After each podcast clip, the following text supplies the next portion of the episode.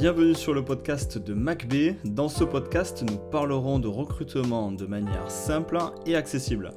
Nous mettrons également l'accent sur de nombreux sujets autour du recrutement, l'objectif étant simple, de partager avec vous un domaine qui me passionne, tout en vous permettant d'apprendre, de comprendre et de vous mettre de bonne humeur pour bien finir la semaine. Pour me présenter rapidement, je m'appelle Mathieu Bernard, j'ai 30 ans et je suis recruteur indépendant depuis 2017. Bienvenue à tous dans ce nouveau podcast, j'espère que vous allez tous très très bien. On se retrouve aujourd'hui, jeudi 19 octobre, pour parler d'un sujet, l'intérim. Je vous l'avais dit la semaine dernière qu'on parlerait d'intérim aujourd'hui, donc voilà, un sujet qui est important aujourd'hui, vous allez comprendre pourquoi. Je vais vous expliquer en l'espace d'une dizaine de minutes en fait comment ça fonctionne, parce que euh, comme je vous l'ai déjà expliqué, j'ai travaillé pendant 14 mois dans une agence d'intérim. Euh, on appelait ça un cabinet de travail temporaire parce qu'on faisait euh, intérim, CDD, CDI, donc on se revendiquait comme étant cabinet de travail temporaire et pas seulement agence d'intérim. L'intitulé, de toute façon, ne change rien, le fonctionnement est le même. Donc voilà, que vous entendiez agence d'emploi, agence d'intérim, euh, cabinet de travail temporaire, voilà, vous partez toujours du même principe, c'est qu'ils font de l'intérim. Tandis qu'un cabinet de recrutement, c'est un cabinet qui propose des prestations de recrutement à ses clients. Euh, une agence d'intérim propose forcément de l'intérim. Et c'est pas parce que vous êtes cabinet de recrutement que vous pouvez faire de l'intérim. Par contre, quand vous faites de l'intérim, vous pouvez proposer aussi des prestations de CDI à vos clients. Donc voilà, vous pouvez proposer de l'intérim, CDD, CDI, euh, voilà, euh, c'est la totale quand vous, faites quand vous êtes une agence d'intérim. Prenez un petit thé, prenez un petit café, on est déjà rentré dans le vif du sujet. je vais vous expliquer déjà dans un premier temps comment ça marche. Comme ça, au moins, vous allez comprendre un petit peu et peut-être qu'un jour, vous serez amené à travailler en intérim. Je pense de toute façon que ce sera de plus en plus le cas, que l'on travaille en intérim. Euh, moi, j'ai été intérimaire, j'ai été aussi consultant en recrutement au sein d'un cabinet de travail temporaire, comme je vous le disais. Donc, j'ai vu vraiment les deux facettes en fait. J'ai été à la place de l'intérimaire et j'ai été à la place du consultant. J'ai été à la place de l'agence la, de d'intérim. Donc, c'est pour ça que je suis plus à même de vous expliquer comment ça, ça se passe. Première chose, l'intérim, comment ça marche? On va simplifier les choses. Euh, l'intérim, c'est une relation, entre trois acteurs. Vous avez, vous imaginez un triangle, un triangle équilatéral, c'est-à-dire un triangle avec trois côtés égaux. Tout en haut de ce triangle, sur la première pointe, on va placer l'agence d'intérim. En bas à gauche, on va placer la société utilisatrice et en bas à droite, on va placer l'intérimaire. Tout en haut, vous avez l'agence d'intérim, vous avez du coup un lien entre l'agence d'intérim et la société utilisatrice vous avez ce que l'on appelle un contrat qui est mis en place, un contrat de mise à disposition qui est mis en place entre l'agence d'intérim et la société utilisatrice. La deuxième ligne, celle qui va de l'agence d'intérim jusqu'à l'intérimaire, c'est parce qu'en fait il y a un autre contrat qui est mis en place, c'est le contrat de mise en, contrat, le contrat de mission en fait, le contrat euh, entre l'agence d'intérim et l'intérimaire, car c'est bien l'agence d'intérim qui est votre employeur parce que c'est elle qui vous paye. Ça, c'est très important à comprendre dès le début. L'intérim, c'est votre employeur. Ce n'est pas la société dans laquelle vous allez travailler, que l'on appelle société utilisatrice, qui est votre employeur. Imaginons demain, vous signez dans une agence d'intérim, vous travaillez, euh, je ne sais pas, on va dire Michelin au hasard. Ce n'est pas Michelin qui vous rémunère, c'est l'agence d'intérim dans laquelle vous êtes qui vous rémunère. Donc vous voyez, on retrouve bien ce triangle équilatéral, on enlève la barre du bas, puisqu'il n'y a pas de relation, enfin si, il y a une relation, euh, parce que voilà, vous, travaillez, quoi, donc euh, vous, avez le, cadre de travail entre l'intérimaire et la société utilisatrice, mais entre l'agence d'intérim et la société utilisatrice, vous avez ce fameux contrat de mise à disposition, et entre l'agence d'intérim et l'intérimaire, vous avez ce fameux contrat de mission, puisque c'est l'agence d'intérim qui vous rémunère. Euh, donc voilà, déjà au niveau du fonctionnement, ça c'est très simple à comprendre. Nous, après, en tant que consultant recrutement, ce qu'on faisait, c'est qu'on faisait le contrat de mission du candidat.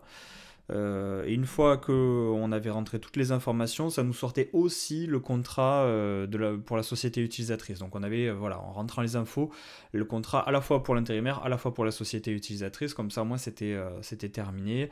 Le candidat n'avait plus qu'à signer. Et puis, et puis voilà, il partait directement en mission. Donc, en sachant ça, en sachant que l'agence d'intérim, c'est votre employeur, vous comprenez bien que c'est eux qui vous payent et vous comprenez bien que si jamais un jour vous avez besoin de chaussures de sécurité, d'une cagoule de soudage, que vous avez besoin de quoi que ce soit, vous faites appel à l'agence d'intérim. C'est elle qui est censée tout vous donner, tout donner pour que vous puissiez euh, faire votre mission dans les meilleures conditions possibles. Donc si jamais un jour vous avez besoin de chaussures, vous pouvez être sûr et certain que l'agence d'intérim a prévu quelque chose pour ça. Alors des fois c'est juste euh, euh, vous payez, vous recevez du coup un virement. Il y a des fois c'est vous avez droit à temps. voilà, le fonctionnement est, différent mais ça revient toujours au même. Vous avez besoin de chaussures, c'est dans tous les cas l'agence d'intérim qui vous paye les chaussures de sécurité. Mais elle fait ça aussi pour d'autres métiers, tout dépend en fait de ce que vous faites tout simplement. L'agence d'intérim, il faut bien comprendre que c'est une agence, enfin que c'est une société qui a un but commercial. C'est-à-dire que son but, c'est de générer de l'argent. Ça aussi, très important.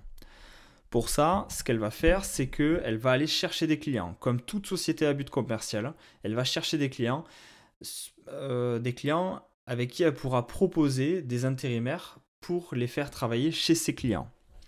C'est-à-dire que, par exemple, moi, Mathieu Bernard, quand je travaillais à l'époque, euh, je prospectais, on va reprendre par exemple Michelin, je prospectais Michelin, je les appelais, je faisais tout mon travail de commercial pour qu'on puisse ensemble signer un contrat permettant de faire en sorte que, euh, voilà, moi j'allais chercher après des intérimaires pour les placer chez Michelin. Pourquoi on fait ça en fait? Comment en fait l'agence d'intérim gagne de l'argent? Eh ben, elle signe ce fameux contrat dont je vous parlais. Elle signe un contrat, on fait une proposition commerciale, on fait un contrat dans lequel on se met d'accord sur trois choses. Trois choses importantes. La première, c'est les conditions de règlement. Est-ce qu'on est payé à 30 jours fin de mois, 45 jours fin de mois, à 60 jours? La deuxième, c'est la durée d'embauche possible avant euh, enfin, la, durée qu'il faut en intérim avant que la société utilisatrice puisse embaucher l'intérimaire. Je reviendrai plus tard là-dessus. Et la troisième chose, ce sont les coefficients. Le coefficient, euh, il y en a deux. Il y a le coefficient de gestion, qui est le plus bas, et il y a le coefficient de délégation, qui est plus élevé que le coefficient de gestion. Et vous allez comprendre pourquoi. Le coefficient de gestion, c'est un coefficient. Alors déjà, on va, revenir sur cette notion de coefficient. Un coefficient, euh, c'est un, c'est un nombre, enfin c'est un, comment dire, c'est un chiffre sur lequel on va se mettre d'accord avec la société utilisatrice, par exemple Michelin, en disant, ok, nous, si jamais on travaille ensemble, ce que l'on va faire, c'est que on va fixer un coefficient multiplicateur par rapport au salaire brut horaire du candidat. C'est-à-dire que vous imaginez, vous avez un candidat qui est à 10 euros de l'heure, bon, chose qui est impossible, hein, mais c'est pour vous aider à, comprendre, on ne peut pas les rémunérer 10 euros de l'heure parce qu'on ne serait même pas au SMIC du coup. Hein. Donc imaginons, on part sur 10 euros brut de l'heure. Euh, on va partir sur un coefficient de gestion, donc un coefficient multiplicateur. Donc là, on va dire, ok, très bien, sur la proposition commerciale, il y aura un coefficient de gestion que l'on va estimer, généralement, ils sont entre 1,70 et 1,90. Donc, imaginons, vous avez réussi à négocier 1,90, ça veut dire que le candidat, une fois qu'il sera en poste, il sera à 10 euros de l'heure fois 1,90. Donc à 19 euros de l'heure. 19 euros de l'heure, c'est donc ce que va facturer l'agence d'intérim la société utilisatrice, à Michelin, dans ce, cas-là. Le coefficient de gestion, c'est dans le cas où euh, la société utilisatrice, Michelin, a déjà un candidat. Mais elle n'a pas envie de s'embêter à faire toute la paperasse, tout l'administratif et tout ça. Vu que c'est l'agence d'intérim qui est employeur, c'est à elle de faire toute la démarche après euh, de salaire, d'administratif, de, de toute cette charge en fait que vous devez faire quand vous embauchez quelqu'un. Donc la société utilisatrice Michelin par exemple n'a pas envie de s'embêter à faire de l'administratif, ce qu'elle va faire du coup c'est qu'elle va faire appel à une agence d'intérim. Elle va dire écoutez j'ai déjà le candidat et j'ai pas envie du coup de m'embêter à faire toute cette partie administrative, la paye, la rémunération, tout ça, je vous laisse gérer tout ça. Du coup je vous rémunère sur un coefficient de gestion. Donc là, entre 1,70 et 1,90 à peu près, c'est nous ce qu'on pratiquait à l'époque. Le deuxième coefficient, qui est du coup plus élevé dont je vous parlais tout à l'heure, c'est le coefficient de délégation. C'est-à-dire que la société utilisatrice a délégué cette partie recrutement à l'agence d'intérim. Donc là, l'agence d'intérim va pouvoir facturer du coup plus cher, puisqu'elle va devoir aussi s'occuper du recrutement. Donc vous voyez, pour une agence, euh, pour une, société utilisatrice, c'est euh, avoir euh, toutes les clés en main. Quoi. Voilà, vous avez tout sur un plateau. Quoi. Vous vous appelez une agence d'intérim, vous dites voilà, j'ai besoin d'un chaudronnier. L'agence d'intérim va devoir chercher, trouver un chaudronnier et après le placer chez vous et s'occuper toute la partie de rémunération, toute la partie administrative de ce chaudronnier. Et la société utilisatrice, elle n'aura rien à faire, elle va recevoir une facture avec son, le salaire brut du candidat multiplié par le coefficient. Et voilà, c'est ça qu'elle va devoir payer en fait à l'agence d'intérim. Donc voilà comment ça se, ça se facture. Alors après, les coefficients de délégation, généralement, on est entre 1,90, euh, des fois je le voyais à 1,90 et on monte à 2,30, 2,40, 2,50. déjà, quand vous passez les 2,30, déjà c'est joli. Hein.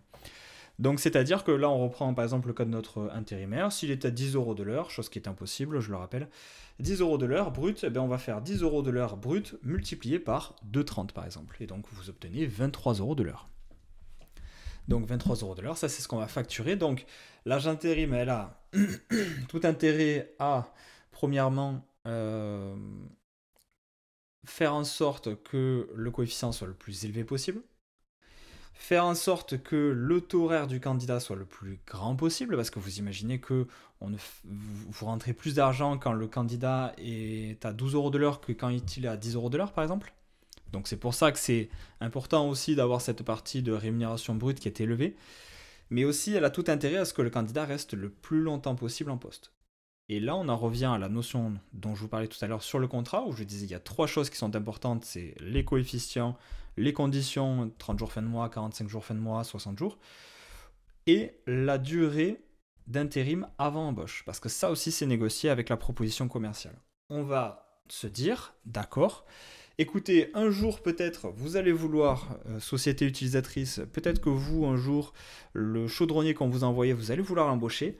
Par contre, pour que nous, on rentre dans nos frais et que l'on puisse gagner notre argent, vous pourrez embaucher ce candidat qu'à partir de 3 euh, mois d'intérim, 6 mois d'intérim, 9 mois d'intérim par exemple. Ça aussi, ça se négocie pendant la proposition commerciale. Ça, vous voyez, il n'y a pas grand monde qui le sait, donc c'est pour ça que je vous l'explique en comprenant en fait le fonctionnement de l'intérim, vous comprenez en fait vous quels avantages vous allez pouvoir en tirer et vous allez pouvoir euh, y, voir plus clair en fait dans, ce fonctionnement. C'est pour ça que des fois vous avez euh, des candidats qui disent non mais moi je veux un CDI. Ok. Donc dans ce cas-là, ben, euh, les sociétés, ce qu'elles veulent faire, des fois, c'est un, premier jet en intérim, elles font de l'intérim.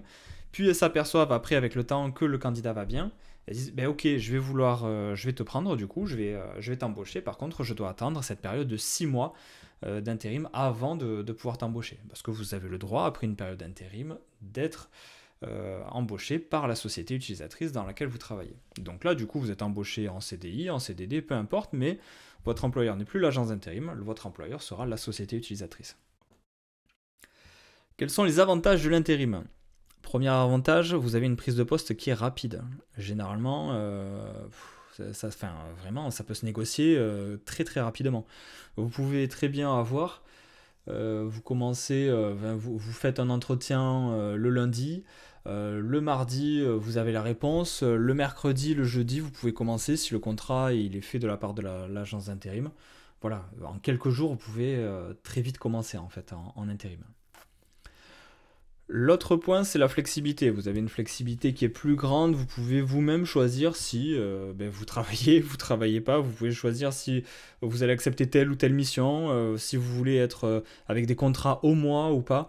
C'est dans un premier temps l'agence d'intérim qui va vous dire écoutez, là on part sur un contrat de un mois, mais après vous, vous êtes tout à fait libre, bien entendu, de dire non, je préfère qu'on fasse 15 jours dans un premier temps et après éventuellement peut-être 15 jours. Donc vous avez une flexibilité après qui est plus, plus intéressante et puis même au niveau du salaire. Moi je me souviens déjà, c'était en 2016 lorsque j'exerçais. En 2016, les candidats, euh, on leur demandait leur, leur salaire. quoi. C'est eux qui nous disaient, ben voilà, moi je vais être payé tant. Et nous, on ne pouvait pas faire autre chose. Hein. On était, il y a des fois, on était dans le besoin, donc on acceptait. Donc vous voyez, vous aviez même une, flexibilité qui était plus grande au niveau du, salaire. L'autre opportunité, après, c'est que vous avez une, offre euh, de CDI. Vous pouvez avoir des, un CDI derrière, ça peut vous ouvrir la porte vers un CDI derrière. Si jamais vous recherchez ça, ça peut être intéressant. Le dernier avantage, moi, que je vois et qui est pour moi l'un des plus gros avantages de l'intérim, c'est la rémunération. La rémunération, sachez qu'elle se divise en trois parties. Vous avez dans un premier temps le salaire, donc ces fameux 12 euros brut de l'heure par exemple. À ça, vous ajoutez les IFM. Les IFM, ce sont les indemnités de fin de mission, c'est ce qu'on appelle aussi les indemnités de précarité. Vu que vous êtes sur des contrats qui sont euh, pas réguliers, on estime que vous êtes dans une situation qui est précaire. Et comme vous êtes dans une situation qui est précaire, on vous verse un bonus, on vous verse une prime pour cette précarité-là. Donc on appelle ça les IFM ou les indemnités de précarité. Ça, ça représente 10% de ce que vous avez touché. Donc, c'est-à-dire que si vous êtes euh, sur un salaire à 1500 euros, vous avez fait un salaire à, vous avez touché 1500 euros, on va vous rajouter 150 euros, puisqu'on va prendre 10% de votre salaire. En plus de ça, vous avez la troisième chose qui sont les ICP, les indemnités de congés payés. Comme vous êtes intérimaire, comme vous n'êtes pas en CDI, vous n'avez pas de congé. Donc, pour vous. Euh, comment dire, pour compenser le fait que vous n'ayez pas de congé payé, ce que l'on va faire, c'est qu'on va vous verser une indemnité là-dessus euh, pour euh, compenser justement voilà, le fait que vous n'ayez pas de vacances. Mais ça, du coup, c'est 10% supplémentaire sur la totalité. C'est-à-dire 165 euros dans notre cas. Donc vous avez 1500 euros de salaire, 150 euros d'IFM. Vous prenez ces 1500 euros plus ces 150 euros, vous les ajoutez, et ensuite, vous prenez 10% de ça pour calculer le total de votre salaire. Donc 1500 plus 150 plus 165. Et donc là, vous arrivez à un salaire de 1815 euros net. Euh, quand vous êtes en France, vous avez un. Quand vous, pour passer de votre salaire brut à votre salaire net, je sais jamais.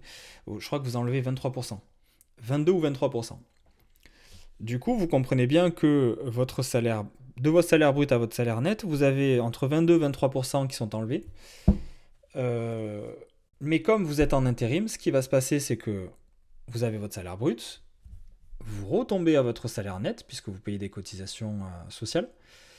Mais comme vous avez 10% d'IFM plus 10% sur la totalité salaire plus IFM, ben, votre salaire brut est quasiment égal à votre salaire net. Vous touchez, euh, vous voyez ce que je veux dire?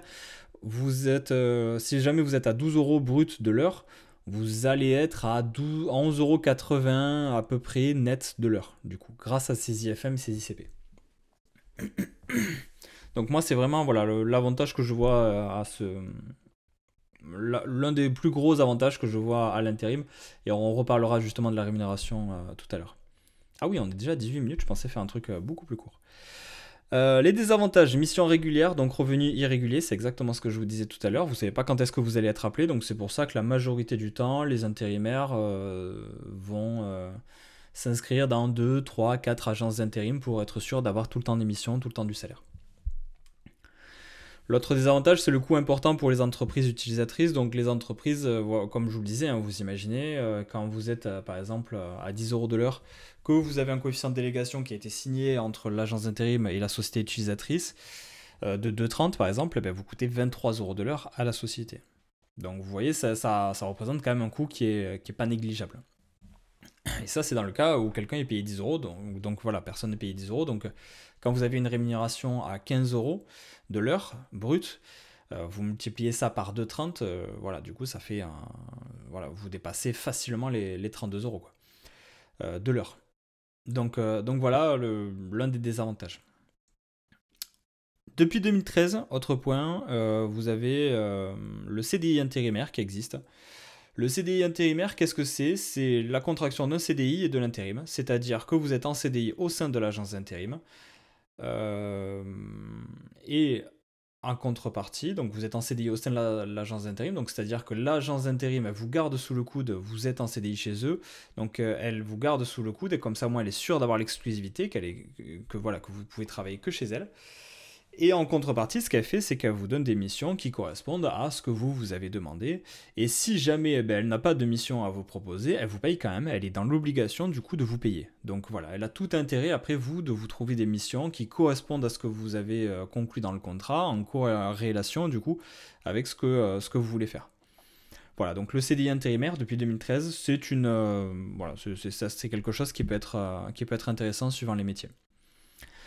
Deuxième point que je voulais aborder avec vous, euh, période d'essai. vous avez une période d'essai quand vous êtes en intérim, vous avez un contrat de mission euh, voilà, qui est signé. Alors la période euh, d'essai, elle dépend en fait de la durée de votre contrat. Si jamais vous avez un contrat de un mois maxi, vous avez deux jours de période d'essai. Si jamais vous avez un contrat entre un ou deux mois, vous avez trois jours de période d'essai. Et si vous avez un contrat de mission de plus de deux mois, c'est cinq jours de période d'essai. La période d'essai, vous la voyez exactement pareil que le CDI, que dans un CDI, c'est-à-dire que à tout moment sur cette période-là, euh, la société utilisatrice ou vous-même, vous pouvez mettre fin au contrat. Vous pouvez dire non, voilà, euh, finalement, je, décide d'arrêter. Il y a une autre chose en intérim, c'est ce qu'on appelle la souplesse. La souplesse, c'est pareil. Euh, alors, je crois que ça peut être que à l'initiative de la société utilisatrice, mais pas de l'intérimaire. C'est-à-dire que si elle le décide, et ça, ça est marqué sur votre contrat aussi, période de souplesse, si elle le décide, la société utilisatrice peut mettre fin à votre contrat avant la date qui est indiquée. Mais euh, bon, c'est pas un. Il n'y a pas une grosse période, hein. vous avez un ou deux jours qu'elle peut, vous faire arrêter un ou deux jours avant, mais ça aussi, ça dépend du contrat que vous avez en place. Je vous conseille de regarder sur internet euh, pour en savoir un petit peu plus. Elle peut, il me semble aussi, sur la période de souplesse, mais ça se fait pas énormément. Donc c'est pour ça que je me suis moins intéressé à, ce sujet. Euh, elle peut, si elle veut aussi, vous faire terminer après euh, cette période, euh, après, le, après la date de, fin de contrat. Ça, en fait, c'est l'objectif, c'est d'éviter la paperasse, c'est voilà, d'être plus souple, justement, et d'éviter de, devoir faire des contrats, des avenants en contrat, à n'en plus finir. Du coup, voilà, vous avez un contrat qui est un petit peu plus souple pour éviter justement de faire 150 euh, 000 contrats.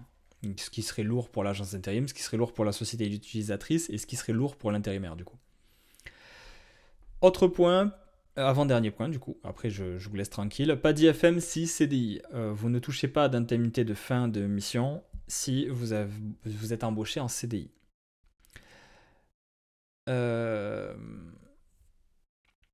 Ça, comme je vous le disais, c'est parce que vous êtes, quand vous êtes en, intérim, vous êtes, en pré, vous êtes vu comme en emploi précaire.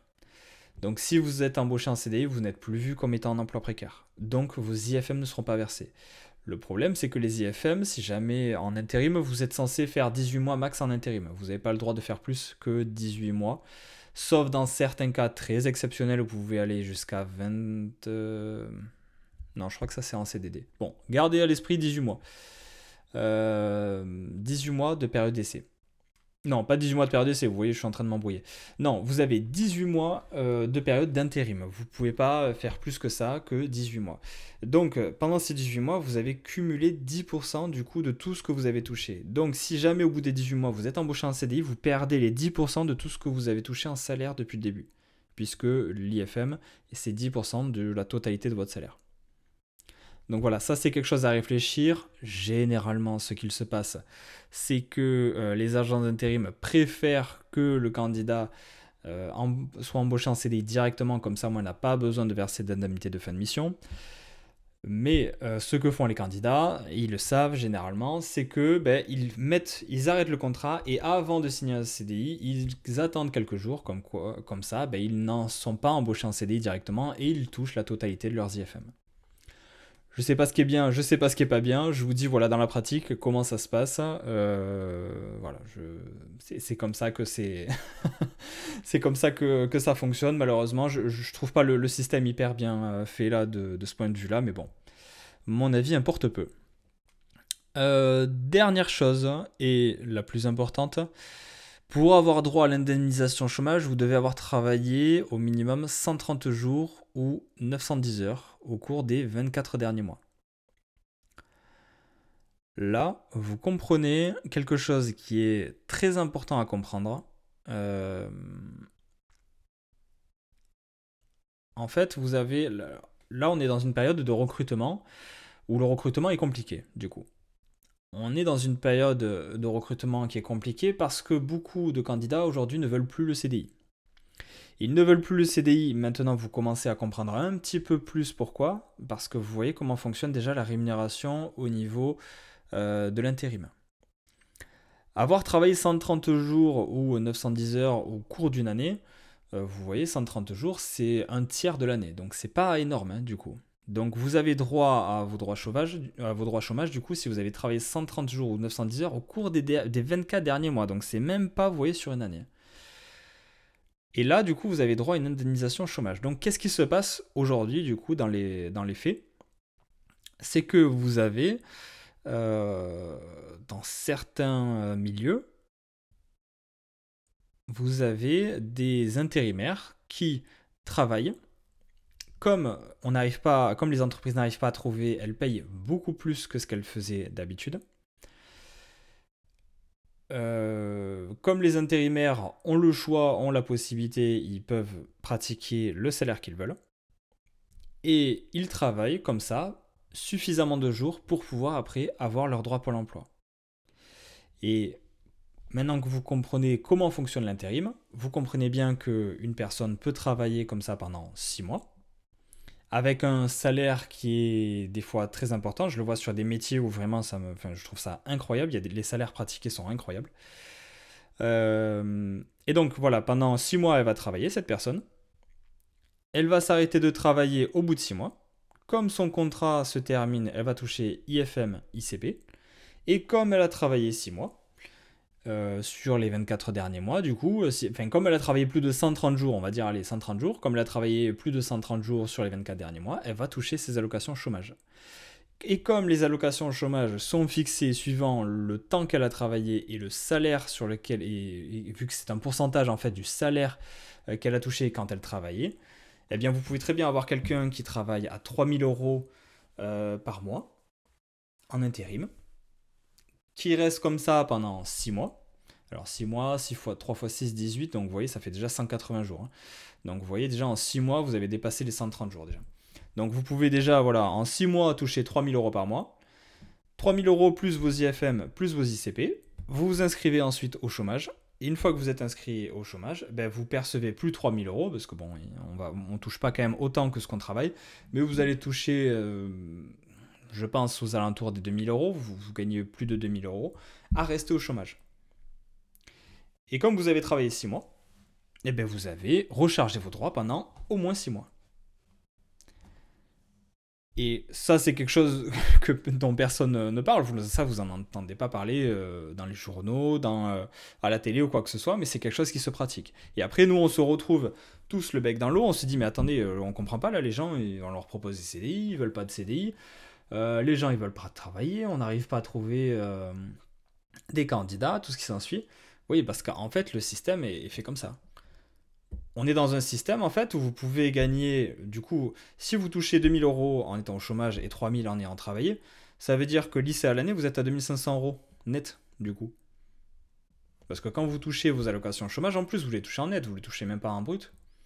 Donc vous pouvez aujourd'hui travailler 6 mois dans l'année en touchant 2500 euros net lycée à l'année. Et donc là, vous comprenez pourquoi certains candidats ne veulent pas de CDI. Parce que le CDI, c'est travailler toute l'année. Et de toute façon, l'intérimaire s'en fiche euh, indemnités. Enfin, non, elle s'en fiche pas des indemnités de fin de mission, elle s'en fiche des congés payés. Parce que ces congés payés, ils seront payés. Et puis après, elle prend des vacances quand elle veut. Elle, ce qu'il faut qu'elle fasse, c'est qu'elle ait travaillé au moins 130 jours sur les 24 derniers mois pour pouvoir avoir son, euh, son salaire. Donc voilà, vu qu'on galère à, trouver, vu que c'est la galère pour beaucoup d'entreprises, les candidats sont bien mieux payés qu'auparavant. Et comme vu comment est fait le système français, eh ben, euh, vous avez ce, genre de, fonctionnement qui, existe. Alors je dis pas que c'est une bonne ou une mauvaise chose. Moi je pars du principe que si... Euh, si les choses ne se passent pas bien, euh, c'est déjà de la faute d'un système. Si euh, le système incite les gens à fonctionner comme ça, est-ce qu'on peut en vouloir aux gens? Moi, je ne pense pas. C'est pas mon, c'est pas la manière dont je vois les choses.